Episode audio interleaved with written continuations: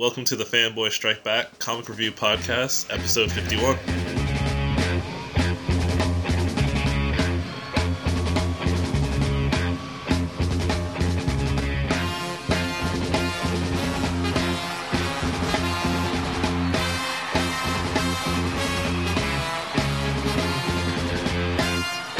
Hey there, welcome to the Fanboy Strike Back Comic Review Podcast. I'm Eric. I'm David. And we are the fanboys who strike back. Each week now, we pick out books that the other might not usually read, and we throw them each other's way, and we do reviews of those books from kind of a different perspective. And then we pick out a couple other books that stood out to us that week, and we talk about those, and we go in depth on talking about those. So be warned, there will be spoilers. And we also will be talking about the episode of Heroes Monsters. What was the name of it, David? It had monsters in the title. It was a good one. So we're going to be talking about that. And so to kick it off, I threw what did I throw? I threw Robin 179 at David, and so you picked that up. And what did you think of it? You know, I really like this writer, and I really like the art. This was part 3 of 4. Mm-hmm. So this was a hard place to jump in because, like, you've been telling me what's been going on, and I knew the stuff about Spoiler, and I knew the stuff about Red Robin, but then there's this ninja cat person, and so that stuff was really confusing. And this is during R.I.P. So right now, Batman's gone crazy, and he's gone somewhere, and just Tim doesn't know where he is? Or is this post-R.I.P. and Batman's gone? Well, the thing is, it reads like it's post-R.I.P. and Batman's gone. Right. And so but I'm not sure. At the same time, it could be current R.I.P. It doesn't really say, and you almost have to look at it, like, separate from it and just, like, accept that Batman's not around right now. Uh-huh. Yeah, and I was kind of confused by that, because I wasn't sure where Batman was. This was just really confusing to me. I had no idea what was going on. I liked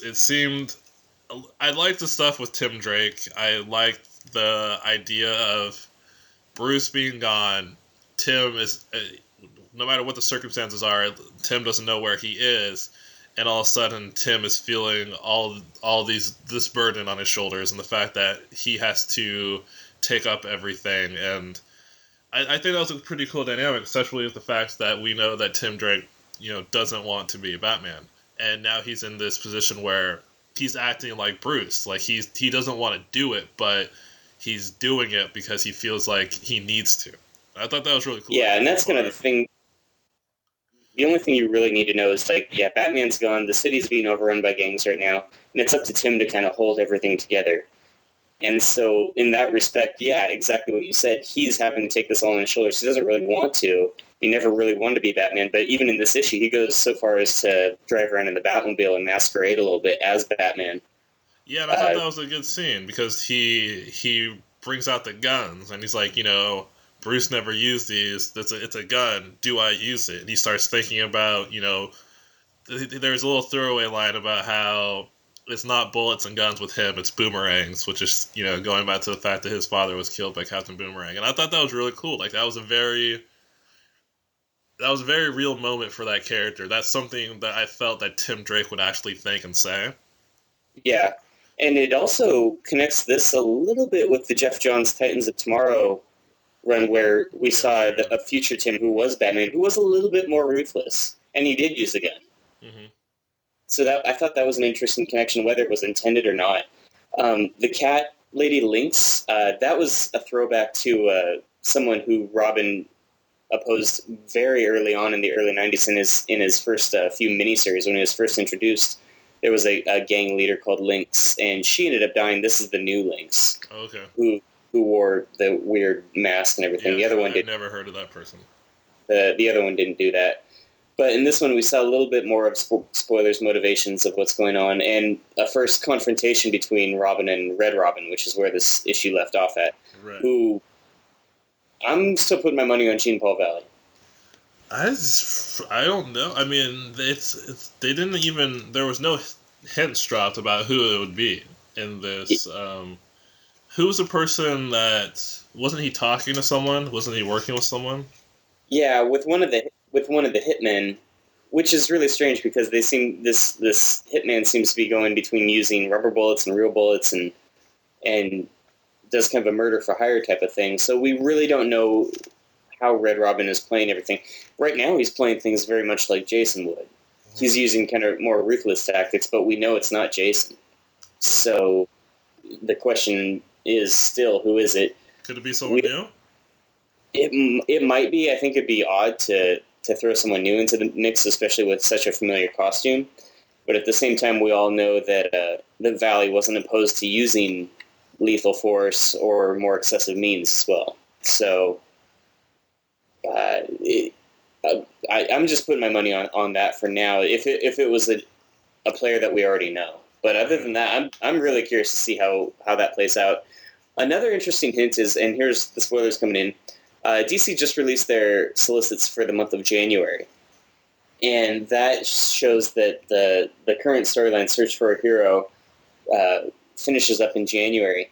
And it makes mention of an old villain of Robin's called Anarchy comes back into town, and they do some battle. But the solicit mentions, will the new Robin learn between using excessive force or, a steady hand or something like that. And I found it very interesting that they said the new Robin. Right. And so, and especially when they talk about, the new Robin having to deal with, what does it mean to, the balance between using like excessive force or something. It could be Damien. Okay. Well, now this is going to put us a little bit off track, but hey, that's fine. We never talked about the last issue of R.I.P., so what's going on with that? Because there's only one issue left, right? And then it's over. Right. The last issue of R.I.P. it was the big confrontation between the Joker and Batman, which was basically a show for the Club of Villains to put on. And we found out it's this group of rich people who get together and they do these kind of real life dramas and play out, and it's all entertainment for this group of people. And this one was, they kind of tore apart Batman's psyche because this one guy, the Black Hand, had done a psych evaluation on Batman a long time ago, and they planted these seeds for him to kind of fall apart. And Batman had created this alternate persona, Batman, in case this ever happened. So Bruce even had a backup for that. And then in this one, the Joker confronts Batman, and they have their exchange, which was very well done. It was very much like, how crazy are you now? And we find out that Jezebel Jet was also part of the Black Hand, or she was the Black Hand. And it all went back to that scene in DC Universe, Zero. And it was the scene with the Batman visiting Joker and the Joker with the dead man's hand. And it all laid out. He brought everything back to that deck, the red and the blue, the clubs, the hearts, the diamonds. I mean, everything tied into where it was. And what I didn't really get at the end was what happened, because Bruce ends up pulling back his cowl in front of the Joker and Jezebel screaming, Bruce. And, I mean, it's very clear everything was very out in the open at the last minute. And so it tied up some answers as far as who was pulling the strings, but at the same time, it's like, I was like, what the hell happened? Because there was way too much left open that it seems like a lot of secrets were revealed at the last bit. So Jezebel, did she come on with Morrison, or was she there prior to Morrison? No, she came on with Morrison. Okay. So this is something that he had planned with her all along. Yeah. So do you think is everything going to be resolved in one issue, or what? I don't know. If it does, it's going to happen very quickly, or maybe with a double-sized issue or something like that. It's still on the book after that, right? I would assume so, because it's after R.I.P., and we know Bruce is in that. So I don't know if he goes... I don't know if it's going to be kind of like Nightfall, where he came back at the end and was around for a couple months and then decided he needed time away to recoup and went away for a while. I'm wondering if that's going to happen again. I'm not sure. I it's so weird, and it could really take any kind of left turn. Like, I just cannot anticipate where it's going to go. Right. And I've stayed away from... I know there's been kind of spoilers and stuff out there as far as the ending of R.I.P. Online. I've stayed away from all of that, so I'm kind of in the dark about that. So we'll see. All right. Okay. Well, I picked... Uncanny X-Men number 503, and I know that you picked this up, yes? Mm-hmm. All right, so what did you think of this issue? Again, I still really do like this concept of the X-Men in San Francisco kind of fighting against intolerance, fighting against racism. To me, like I said before, to me that's what the X-Men should be about, mm-hmm. because that seems to be kind of their central core. Which surprised me, which was the first... or the third panel of the book was one of the, I don't know if he's an X-Man, he's a mutant, and he goes up and he says something stupid like, Sam says, I'm free and 21. And to a black bartender, and what's that supposed to mean? And I was like, oh, where the hell did that come from? And they kind of cleared up a little bit later, Yeah, it was a little weird. It seemed like it wasn't really necessary to do that, even though they cleared it up. Yeah, exactly. It seemed out of place. It's like, that could have been done, I don't know, maybe a different way, or it really didn't need to be done at all. Right, yeah, I agree with that. Yeah.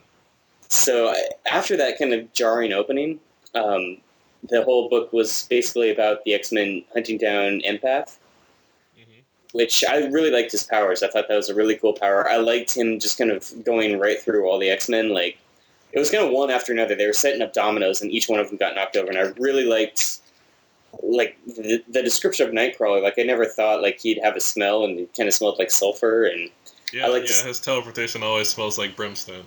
I liked seeing Angel in here. I liked seeing Storm. And I liked Pixie having her moment, too. So that was really good, and that was a lot of fun. That's, like I said, this is what the X-Men should be like for me. Mm-hmm. But at the same time, there was this really odd scene with Scott and Emma where they're going over this hideout and looking for details, and all of a sudden Emma shows up behind Scott in this dominatrix outfit, which, of course, okay, it's Greg Land. Yeah, okay.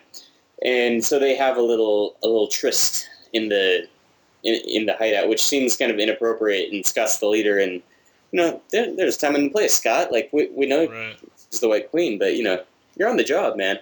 Mm-hmm. So they have their little tryst, and at the end, Scott and Emma are in a club, and they're watching Dazzler and everything like that. And he's like, that was great today. And she's, she was like, what was great? What do you mean? And so he looks over and he sees Madeline Pryor. Now, she was a clone of Jean? She was a clone of Jean Grey, cloned by Mr. Sinister. So okay. This is a big deal. And that's what I thought. I was like, if I was an X-Men fan, I bet this is a huge thing. This is a big effing deal to have Madeline Pryor back. So I like this book. I thought it was very good. Before you get in, because I know we're going to talk about Madeline Pryor in a second, I just want to say... I really liked this. I thought Greg Land's art was an improvement over the last issue. The characters looked better, except for the dominatrix thing. But I thought the character models were better. I thought the action was really well-paced. It was a fun X-Men book.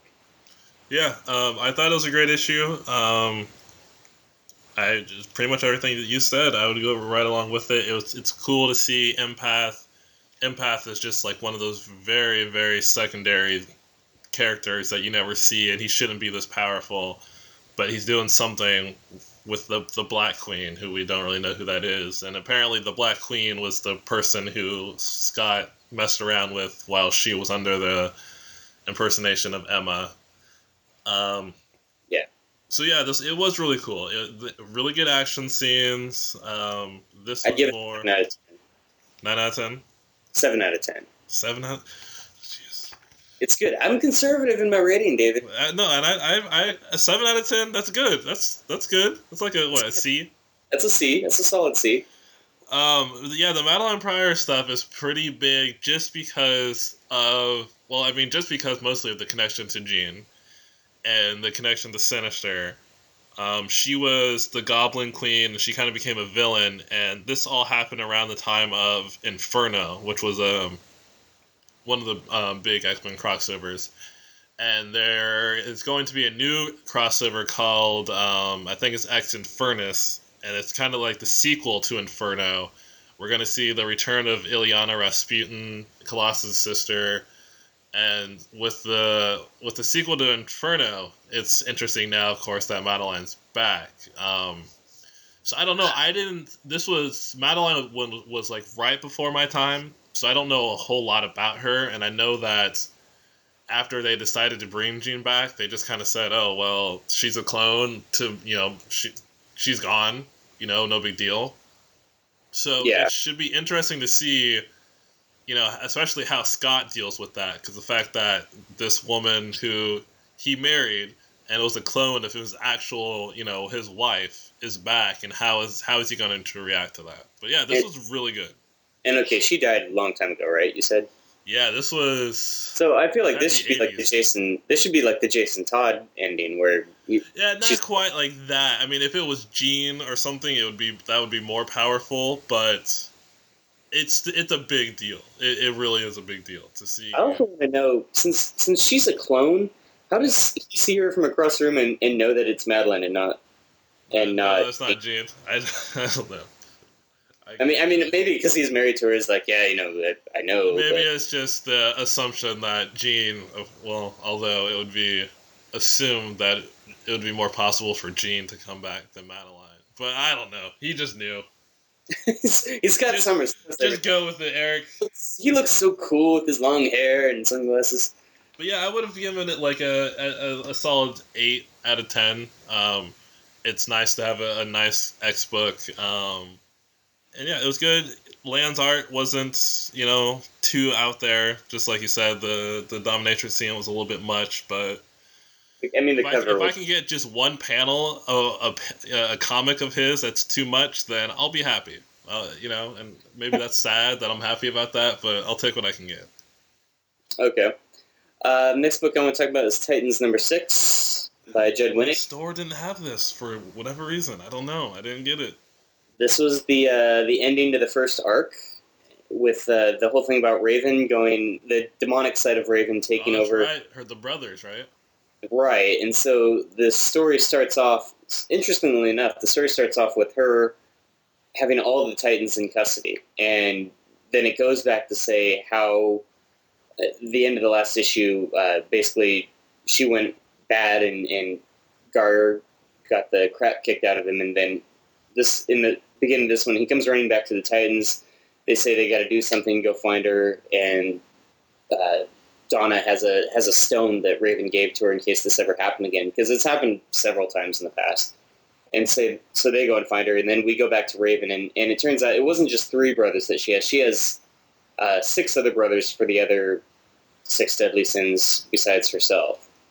And so it was kind of interesting. I mean, they all kind of represent the sin in a different way, and the Titans confront him. And the funny part was that after the Titans kind of take down the other sins, Raven just kind of snaps her fingers, and basically all her brothers fall. And she's like, these powers weren't meant for these idiots. And she takes all their powers away.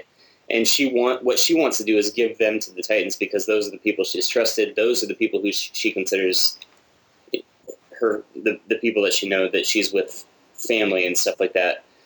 Right. But again, there's a way with this stone that Donna had, the essence of the good Raven comes out of that stone and battles the bad Raven. And there's a lot of Raven in this book. This is a very Raven-centric story. But of course the good side wins, and that's all very, very fun and cool to see.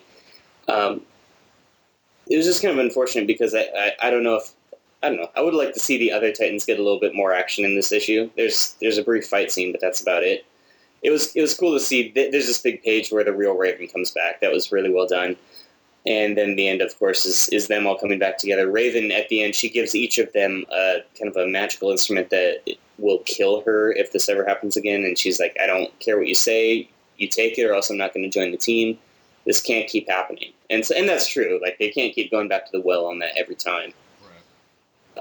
So that was kind of cool. And so the team's all back together again.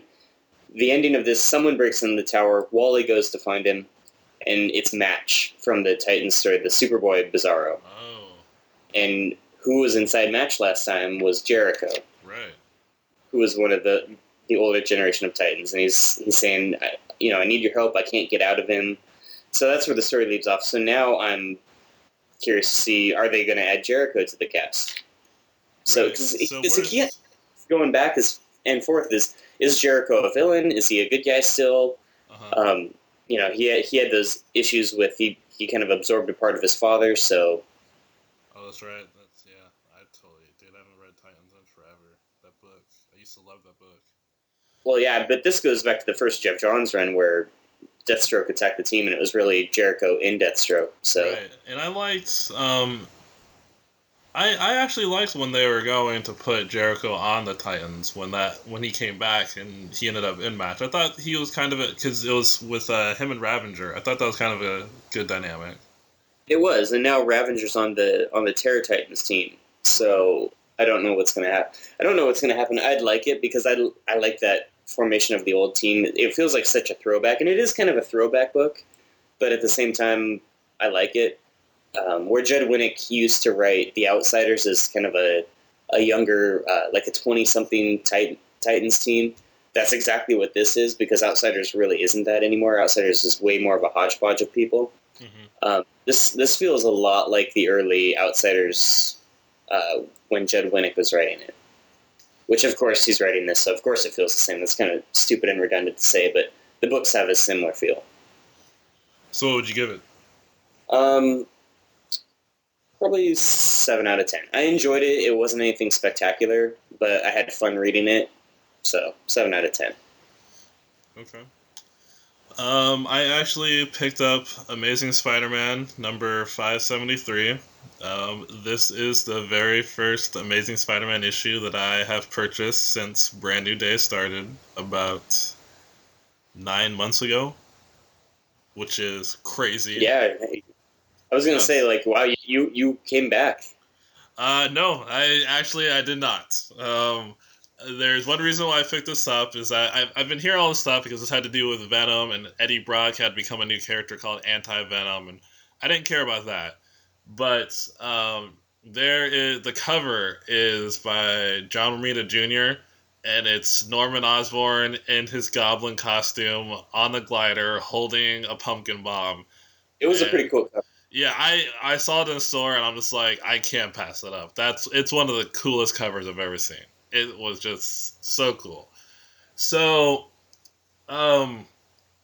it's confusing. It's so bizarre because, honestly, it felt like reading, and, this is redundant and everything, but it felt like I was reading a Spider-Man comic from 20 years ago. Well, I mean, yeah, it's kind of supposed to feel like that. And that's kind of the point. But, like, Harry was back, and Harry was struggling with Norman and all this stuff, and Harry had his secret projects going on, and I don't know. Like, I definitely won't be picking it up again, which, makes me sad yet again, but I mean, I know I'm going to be picking up Amazing Spider-Man again at one point, but it's not now, so... I was kind of wondering what you think, because this story's been garnering a lot of attention, and a lot of people like it. I mean, I think after... I'm not sure exactly if people who dropped it before, people like me, if they're picking it up again. I know a lot of people are digging it now, but I know that those people weren't buying the book before, so I'm not sure if it's a trade-off, but I mean, I know the numbers are up. Although I'm not sure if that's because it's coming out 3 times a week either. So this is not the Peter Parker that I want to follow. I don't want to see the single Peter Parker. There's a love triangle where Harry's girlfriend now kisses Peter and wants to be with Peter, and it's just stuff that I've read before, I've seen it before, and it's just I'm just not interested. So yeah, overall, I give it like a 4 out of 10. The art was good. The art was really good, really clean. And again, it wasn't like it was poorly written. Like it just seemed like a story that I've already read, so I just had no interest. That's interesting. The funny part is, like, you know, Ultimate Spider-Man, we love that book so much, and yet that kind of feels like a Spider-Man book from maybe 30 years ago, but it's also, like, to kind of phrase what you're saying, it's like stuff you've already read before, but it's done so in such a fresh new way or with a fresh twist on it that it still feels new at the same time and much more enjoyable, I think. At least for you, I know you enjoy that book a lot. Yeah, I think it's one of those things where you can't go home again, and Ultimate Spider-Man's not trying to go home again, but that's exactly what Amazing Spider-Man's trying to do. And I think that's the difference where, like you said, Ultimate Spider-Man is just, it's this new, fresh kind of spin on it, whereas Amazing Spider-Man is like, let's try to go back to how Peter Parker was, you know, X years ago. And I'm just like, I'm just not interested in that. So. Okay. Yeah. A quick book that I want to talk about real quick. I didn't throw it on the list of books this week to talk about, but got to make mention of it. Final Crisis: Rogue's Revenge 3 of 3 by Geoff Johns and Scott Kolins. Mm-hmm. This book was really good.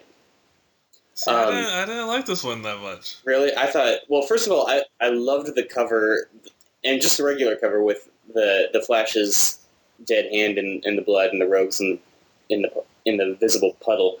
But here's what I liked about it. I'm still not sold on Scott Kolins' art. I'm not a great, huge fan of it, but I really liked the part with Weather Wizard and his background. I didn't really know a lot about him, but learning about his background, about his brother's death and how he has that guilt. But the thing about this book is I really got the sense, like, a lot of these rogues are assholes. They're not good guys. And especially, like, Mirror Master, he's a complete dick. But a lot of them, like, they do, there's a line, and they have they have a conscience. And so, what's the plural of conscience? Consciences. I think it's just conscience. So, okay, I don't know. I can't say it either. Never had much use for book learning. But at the same time, it's like, I really enjoy that examination. I like whenever Zoom shows up. I thought the idea of turning Inertia into a kid's Zoom was interesting. I don't like Inertia at all. Like, right. I think he's a punk, and he's just if you took it really, I mean, it's Bart gone bad because he's a clone of Bart, but he has that same impulsiveness about him. But there's just like, but he does it in the most like jackass bastardly way. Like, especially when. Libra shows up with Weather Wizard's kid and kind of gives him that ultimatum, and Inertia goes, you know, I'm done with this, enough talking, goes up, snaps his fingers, and just explodes the kid. Yeah. I was like, damn, like, okay, this thing got way serious way fast, and so it's about ready to kill Libra. He turns Zoom back into a paraplegic, which was really interesting. I wonder if they're going to fix that character in the future, or if since they're bringing back Barry Allen, they're going to bring back the original Reverse Flash or anything like that. But what I really liked was the rogues getting their revenge on Inertia, and they all take him out. They each use their different talent, I guess talent would be the word to use, to stop him, and then basically they all show up at the end, and they all at the same time blast him. And what was interesting is they take his body and they drop him off at police headquarters with a note attached to him saying, "Tell the Flash we're even, the rogues." And that scene, just with Inertia and the burned-up costume lying on the ground, going from where we left Bart Allen to this, I mean, it's a weird circle to come back to. And then, of course, the last page is talking about, okay, Barry's coming back, what's the relationship going to be with Barry? And I just thought it was really well done. I'm curious to see how the rogues react to when Barry comes back, because there was a difference between the way they reacted with him and the way they were with Wally. So I really enjoyed this book. Again, not sold on Scott Kolins' art. I'd give this an 8 out of 10. Had a lot more fun with it than I thought I initially would. So. Yeah, see, I was kind of disappointed with this one. I just kind of thought, I don't know. I just felt like there just wasn't much of a resolution. And I'm not sure where exactly that's coming from, because I know the stuff with them killing Inertia was kind of the end of the story. But it just seemed... Well, I think because it left off on... I think because there was a little bit of a lack of resolution, because it left off pushing forward. Like, the story wasn't over yet, and the story will continue in Rebirth, yeah. Yeah, I think maybe it just seemed like maybe this should have been 5 issues instead of 3, because I felt like this issue just seemed really rushed, whereas the first 2 issues were pretty slow and we were building up, and then this issue just seemed to go by really quick, and so maybe that was my problem with it. I do like the idea of, I mean, although it was just a horrible plot device, I do like the idea of Libra, telling them that Barry was coming back, and them being like, "Oh crap! Like he was a different kind of Flash. Like he was, it was a different time." And I thought that was really cool. Like they're handling the whole Barry coming back and singling him out as a different kind of person. They're handling that really well, and I thought that was very, very cool. I can't believe I'm excited for Barry Allen to come back. We've both kind of said that. But, I just felt like this was kind of rushed. I normally don't like Scott Kolins' art. I'm not a huge fan of it, but I'm not really against it either. But this issue seemed just a little bit too sketchy for me and a little bit too gritty. So I probably would have given it probably 6 out of 10. Okay. Yeah, I mean, I like it. To go against kind of what you're saying, like, it did feel fast, and it did feel like a lot was crammed into this issue. But I think I enjoyed that really fast pace, and because, I mean, it's a Flash book, and so everything feels like it should be moving fast in this book. Like, I feel like almost with every Flash book I read, I want to have that sense, like, at the end, like, I'm out of breath. Like, I'm tired. I want to have some kind of, I don't know, almost physical exertion after this story, because like it seems like it should be something that never really is slow, right? Just because of the subject matter in it. So I don't know. I enjoyed the pace of the book, but I see what you're saying with it too. Book I wanted to mention real quick was another Geoff Johns book, Legion of Three Worlds, number 2 of 5. Did you pick up the first issue?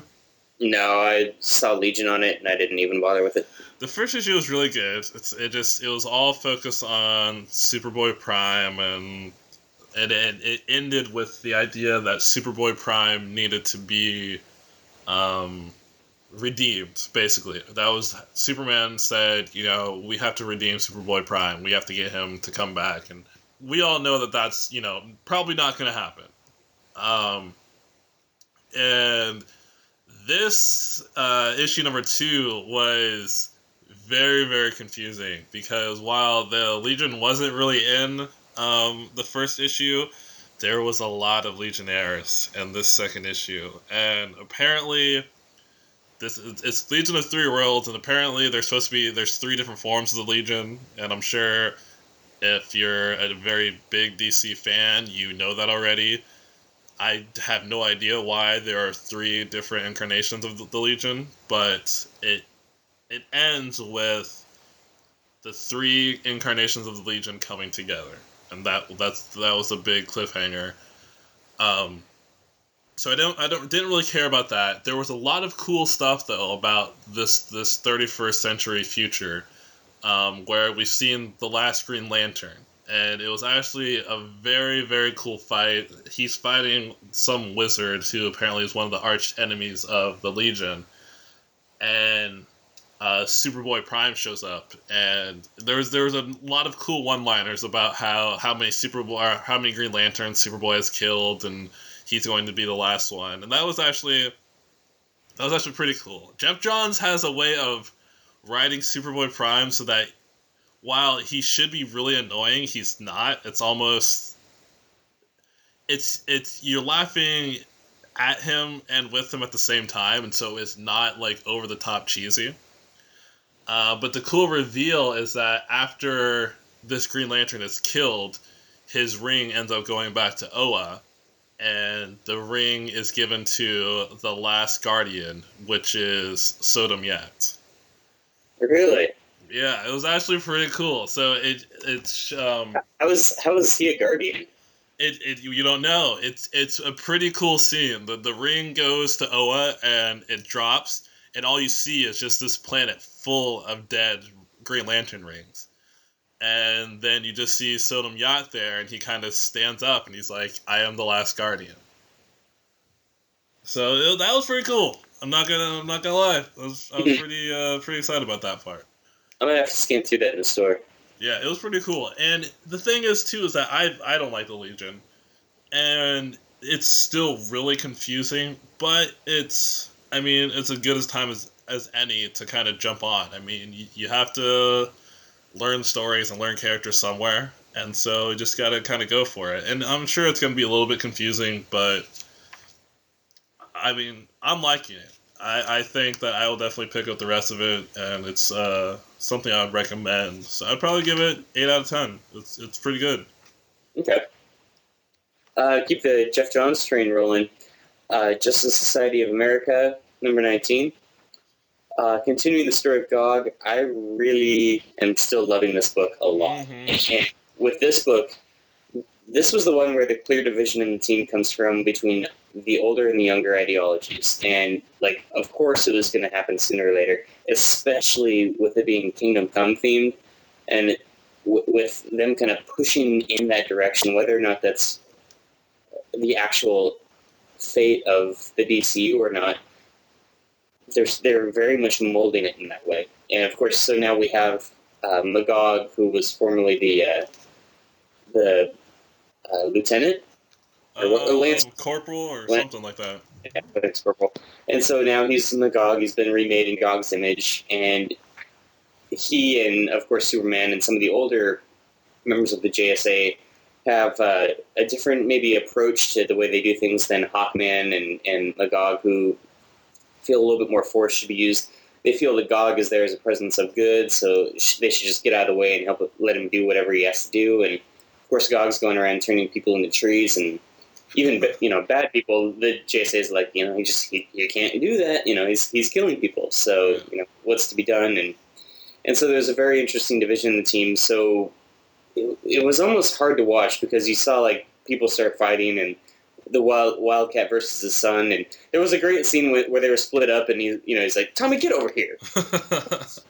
Which was great because I kept thinking of Anchorman. Get back over here. But there was a scene with Damage and Hourman and Liberty Bell, and they're like, you've made so much progress.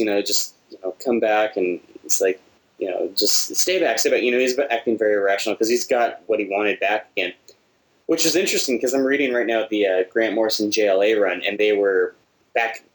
This was early 2000 because they're.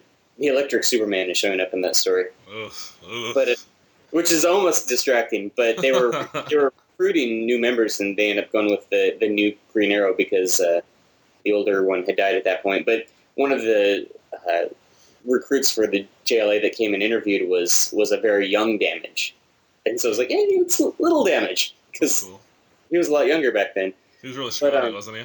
Yeah, he was really scrawny. But it was just kind of funny to see him and then go back to this. And, yeah, this just – it almost broke my heart a little bit just to see to see this fight. This is like being around your parents when they're fighting, and it's just uncomfortable. Yeah, it almost was. And then, of course, it all – how did it end? Well, that's the big thing is that I love this book until – it doesn't end with a Gog story. It ends with Earth 2... It ends with the Justice Society of Earth 2 showing up in Earth 1. Well, yeah. I mean, about half the team, the older part of the team got sucked back to the JLA or the JSA headquarters, and then out of Starman pops Power Girl back from Earth 2, and then through another black hole or something, or the bleed, it looks like the JSA of Earth 2 is coming, and they're coming after Kara. And so that seemed really random. Yeah. And so we're going to have the Justice Society of America versus the Justice Society Infinity. Versus Gog. Versus Gog. Yeah, which I wish they just focus on the Gog storyline because that's really good. So do I, but and I didn't like that. It seemed like it was just so out of nowhere and just really distracting, but I'm sure Geoff Johns knows what he's doing. Oh, yeah. I really like Alan Scott. I don't care what side he's on. I will follow that guy into whatever. He just had such a commanding presence in this whole thing when he's talking to Hawkman. And it's just, it's cool because there is a gray area here in what Gog is doing. And that's why this whole story has worked, because what Gog's doing isn't right, but maybe it's something that needs to be done. you know? But you know, what gives him the right to do that?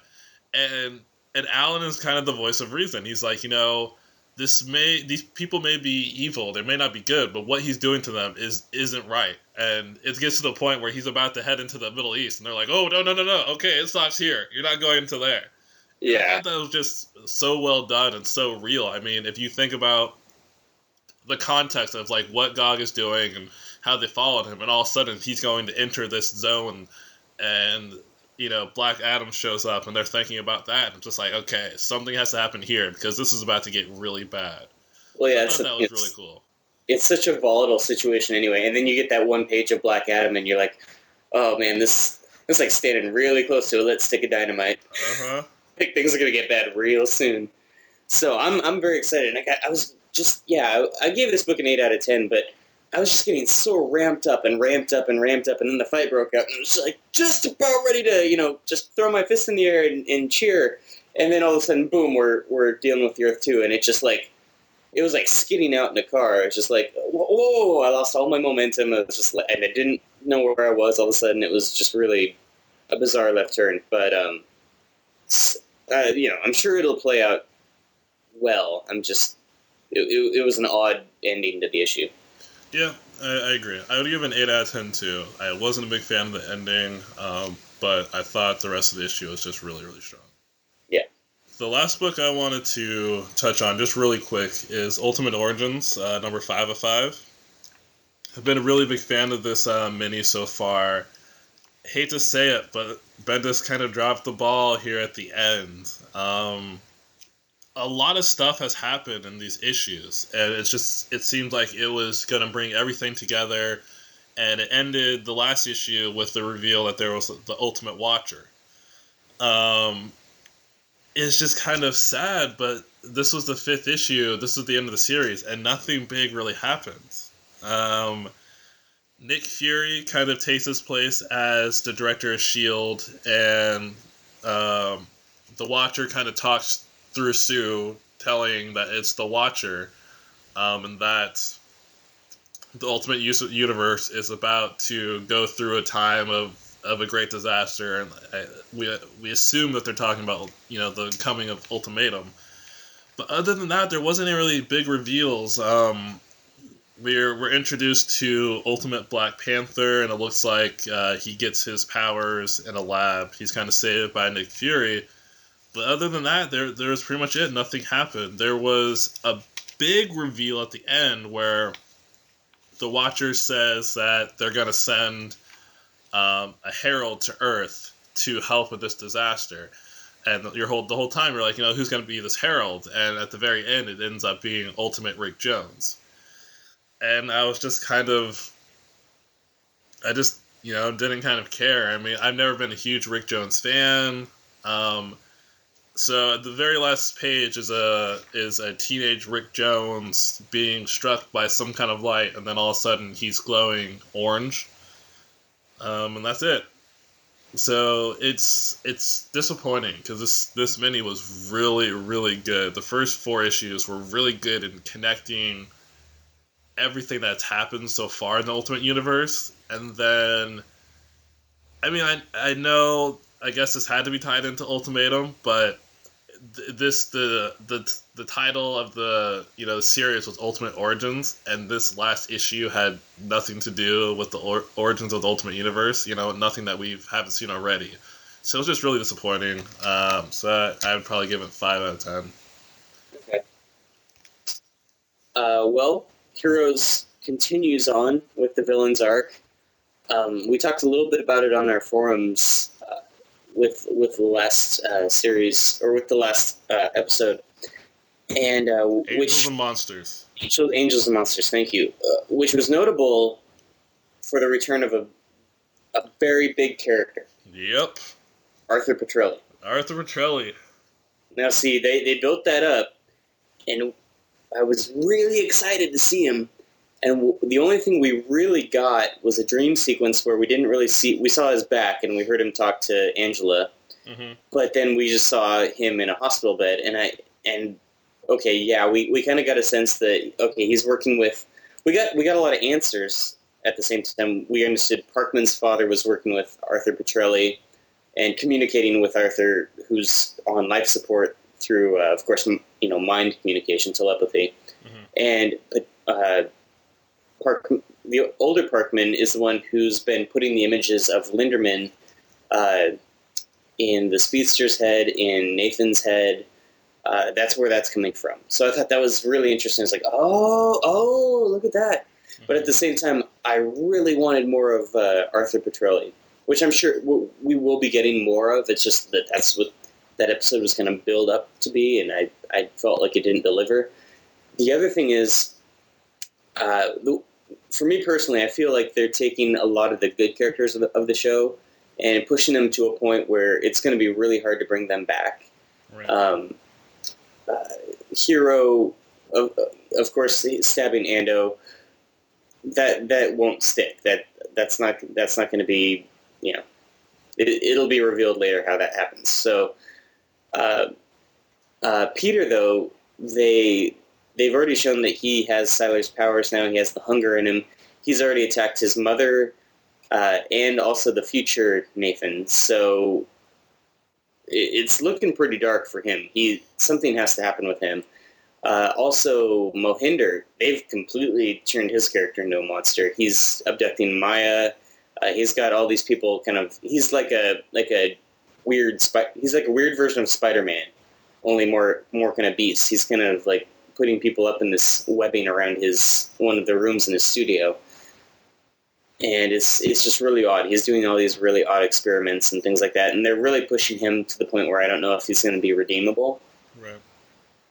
So, you know, I'll be more than happy if they turn this around and bring them back to the good side. But I'm wondering if at the conclusion of this arc, some of the heroes will be villains and some of the villains will be heroes, because it looks like they're making a concerted effort to rehabilitate Siler, which I love. I can't get enough of his character, good or bad.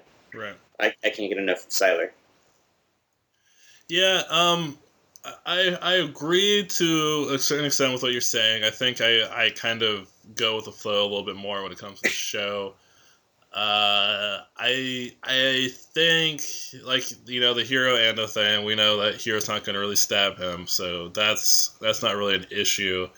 The Peter, you know, the thing is that they always have to do. And this is the kind of the tricky thing with heroes, is that they always have to do a lot of stuff with Peter and Siler, especially with Peter, because he's so powerful that they always have to do stuff to mess with him, because, you know, if he's Peter, he could just run the show. The idea of making him dark, I don't know how I feel about it. I guess I'm just going to wait and see.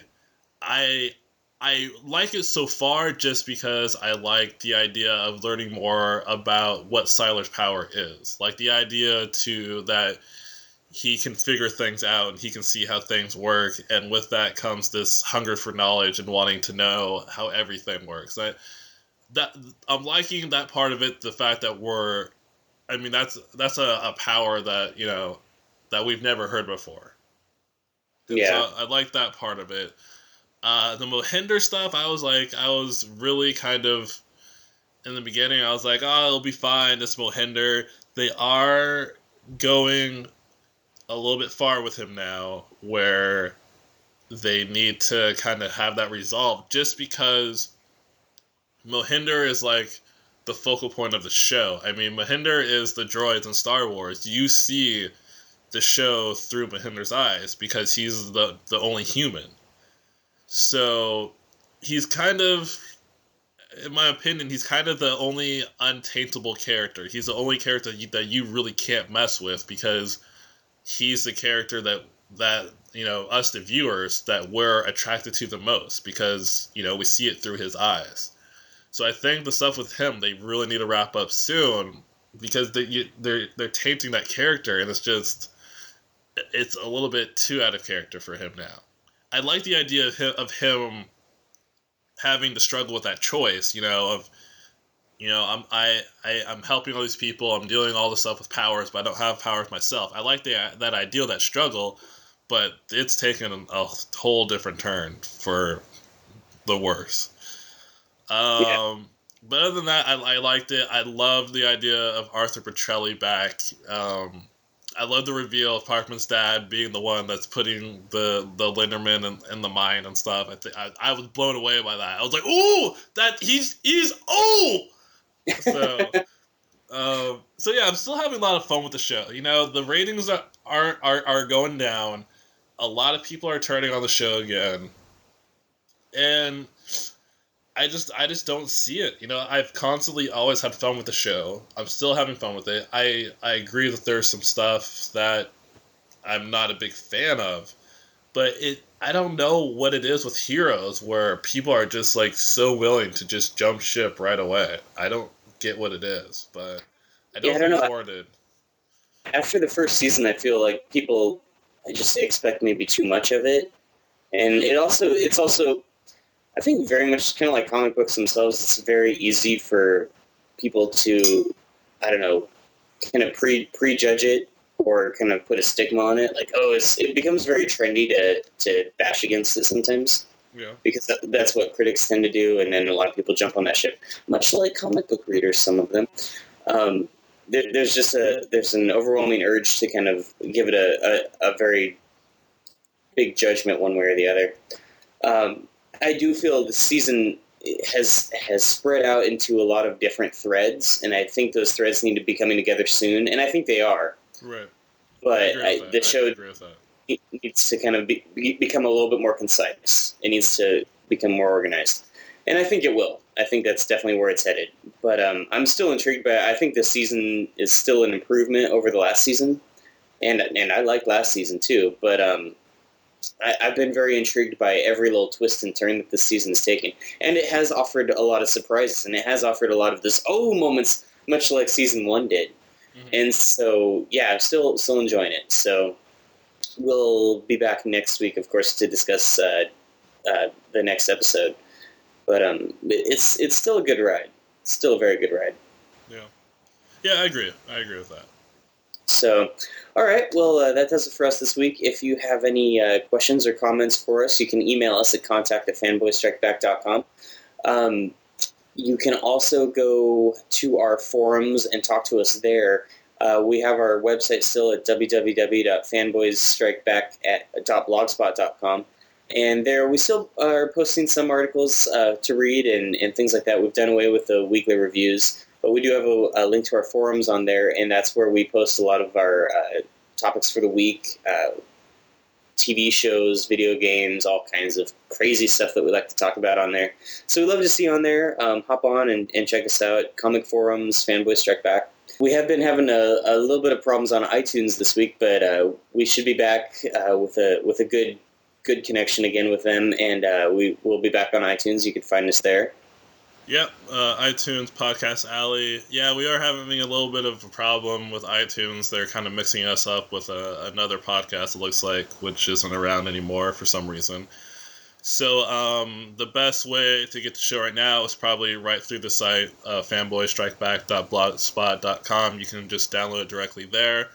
But hopefully by the time this episode gets out there, that will be all fixed and working again. And like Eric said, come over to the forum. There's a lot of good discussion going on there. Eric, one of Eric's friends, actually wrote a nice little piece about Watchmen, about what she thought about it, which was very interesting to read, so I definitely suggest that. You can also call us. We have voicemail. So give us a call at 206-350-2354. If you have any questions, comments about the show, just give us a ring, and we will answer the question or play the comment on the show. And then we're also sponsored by InStockTrades.com. You can go to InStockTrades, buy all the comps that you want. They have really great discounts. Like I said, I just ordered the last, 4 volumes of Walking Dead, and I just got through with Volume 6, and that it just took a turn for the worse, and that's saying a lot. And you should be happy to know, Eric, that I also just finished the second trade of Powers. And good for you. And I loved it.